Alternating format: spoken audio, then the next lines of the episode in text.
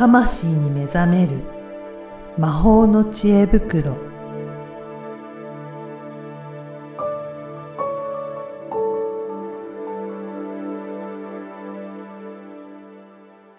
こんにちは、小ラボの岡田です。こんにちは。リアルスピリチュアリスト橋本由美です。ゆみさん、今回もよろしくお願いします。よろしくお願いします。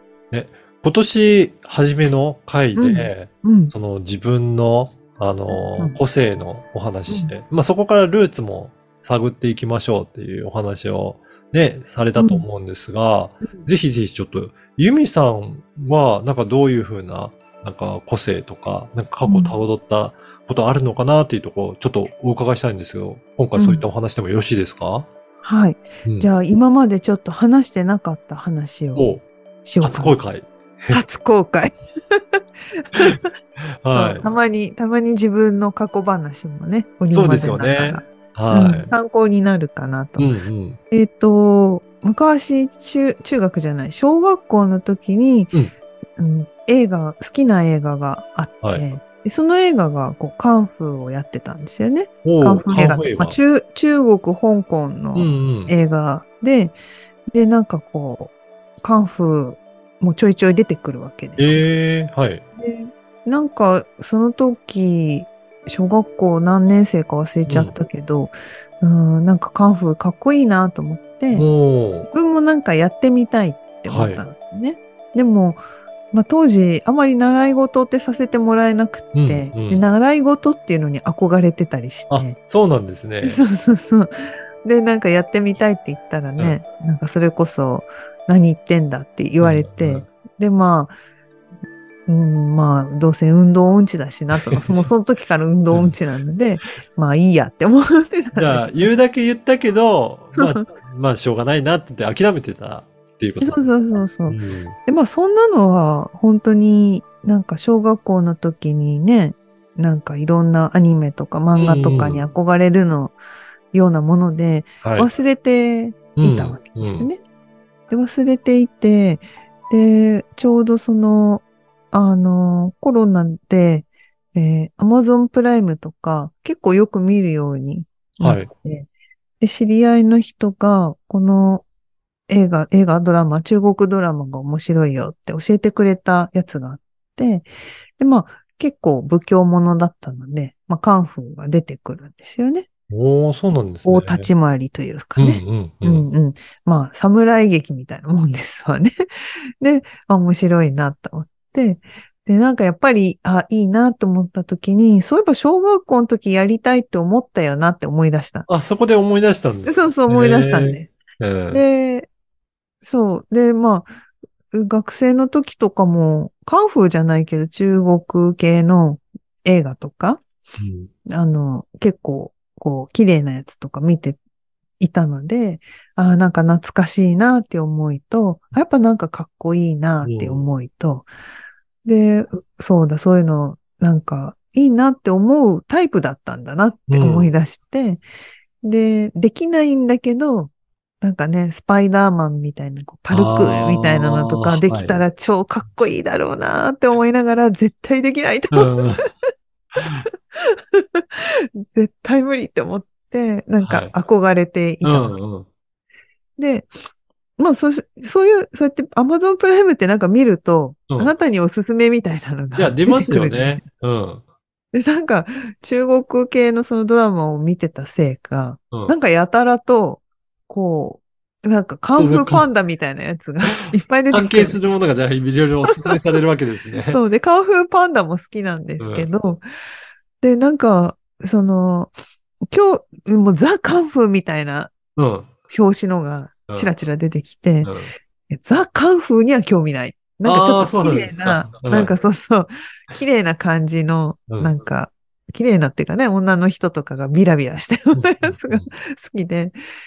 で、まあ、でもなんかしきりに出てくるからある日見たんですよ。はい。ちょっと前置き長くて申し訳ないんだけど、それぐらい、あの別に、なんていうのかな。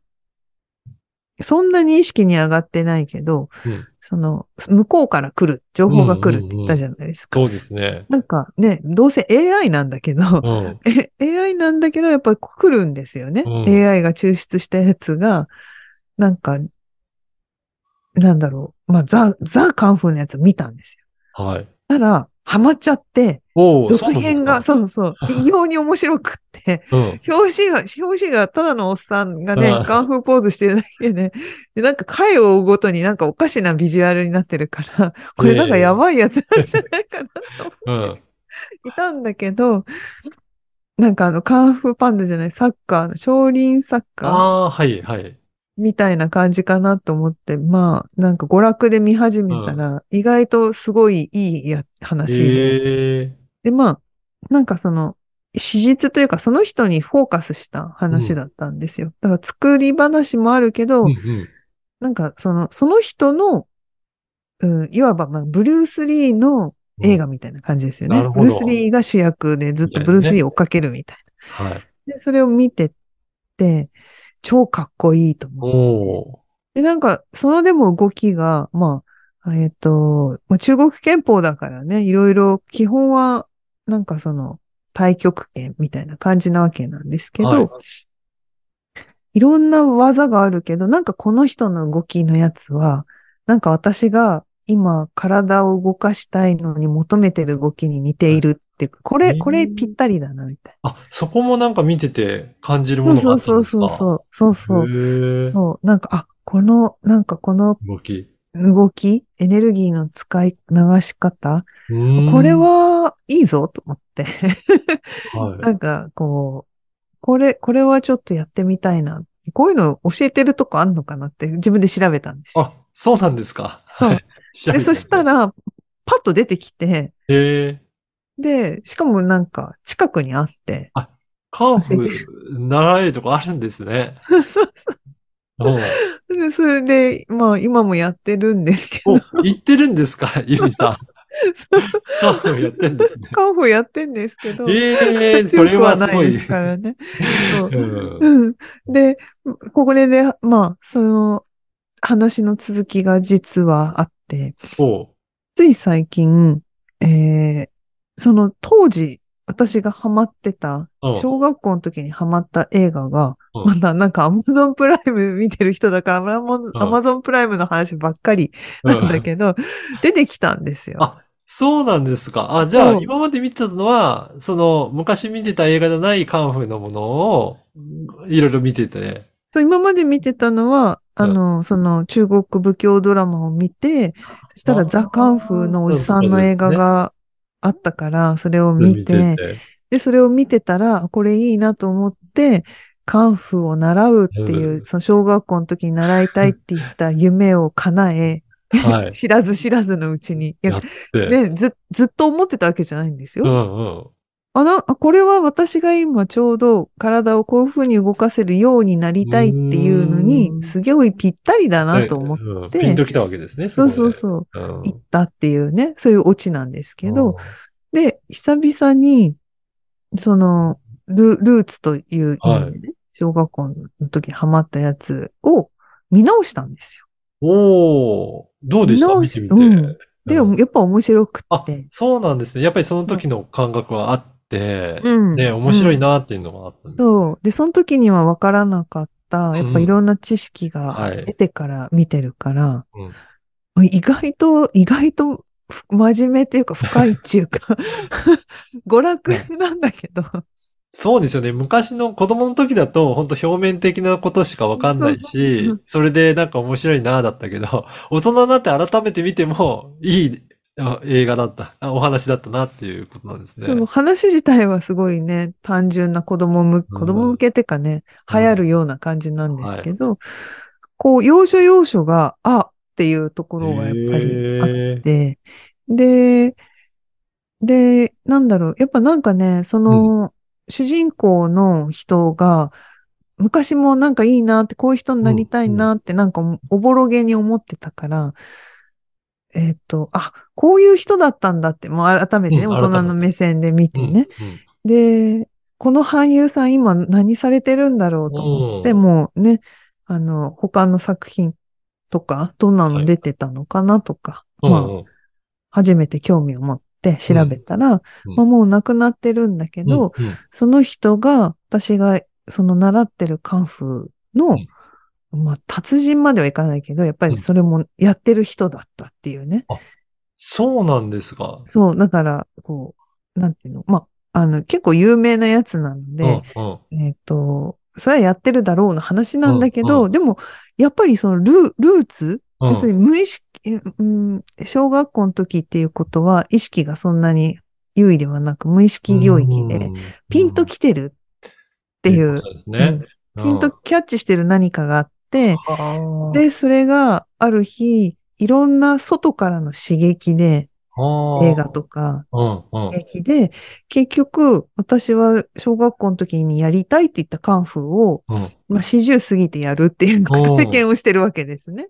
そうですね。うんで、しかもそれが同じような、同じルーツのところのカンフーだった。そうそうそうそう。そう、その、すそう、すごいなと思って。ね。だからなんか感覚的に、あ、これだなっていうピンとくるものがやっぱりそこでルーツにつながるっていうことなんですかね。そうなんですよ。だから小学校の時に少林寺かなと思ったけど、少林寺はなんか違うって言ってたんですよ。おーで、それも、ああ、今は、今なら、ああ、なるほどなってわかんないけど、はい。あの、まあ、当時は当たり前だけどね、なん感覚でしかなくて、そうですね。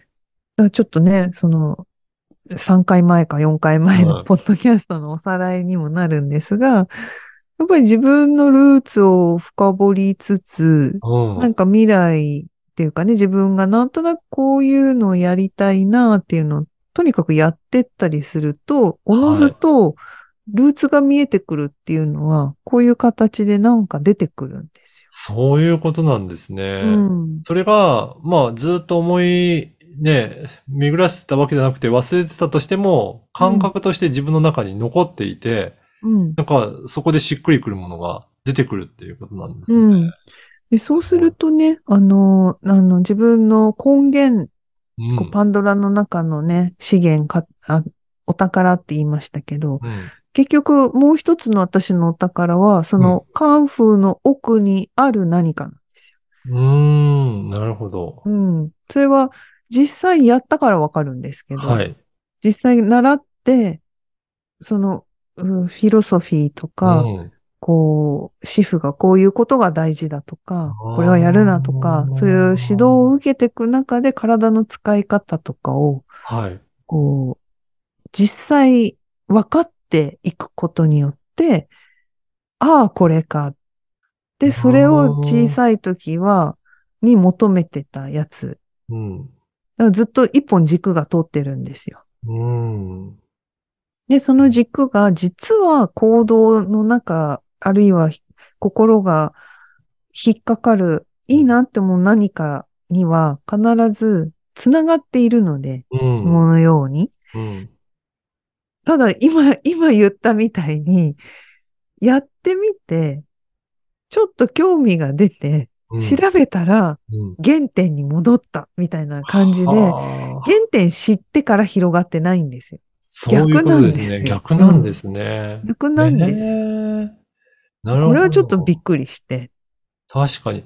で、うんあのー今年のね、最初の方でお話しいただいた、そういった原点とか、そういったうん自分の個性を深掘りしていくっていうところは、まあそういったところでも原点につながっていくよっていうところでも、これ今日はユミさんの 実例というか、実際にやったお話をもとにうん聞きましたけど、やっぱりそういうふうなね、つながりが出てくるんですね。出てくるんですよ。だこれを見つけると、やっぱり面白いよね。そうでしょうね。うん。やっぱなんかその、世界がまた、全くほら知らない世界ですけど、う広がって、うん。で、それこそいろんな映画とかを見ると、やっぱりなんかいい、いいなって思う動きと、これなんか動きすぎてんのは、まあアクション映画だからなとか思う自分と、こうなんかこう、そういうのを見てたりして、でも結局、やっぱりなんか体の使い方とか軸とかっていうのは、カンフーとか、あと武道全般、うん、うん。共通するものってあったりするので、結局ね、うん。うんそれがつかめると、うん、本当にブレない自分っていうところに確かに。つながってそうですねいくんで。す。やっぱりその自分の原点、だから自分はここが感覚が合ってるとかっていう、その軸がしっかり見つかると、うん。今後の未来へ向けての取り組み方っていうのも、なんかしっかりした軸をもとに進んでいけられるっていうところだから、ね、やっぱり前お話聞いたその自分自身の深掘りするっていうのはさらに大切なんだなって改めて分かりましたね。うん。本当大切だし、見つけると楽しいですから楽しいですね。。うん。ぜいや、ひびっくりしましたよ。皆さんもぜひね、自分の軸、なんか深掘りして、なんか探していただければなと思いますね。なんか新たな発見があるかと思いますので、やってみていただけたらなと思います。うん。ね、はいあの、やっぱり映画とか漫画とかうんから始めるといいと思います。ぜひぜひ。はい、やっていただければと思います。はい。ゆみさん、今回もありがとうございました。ありがとうございました。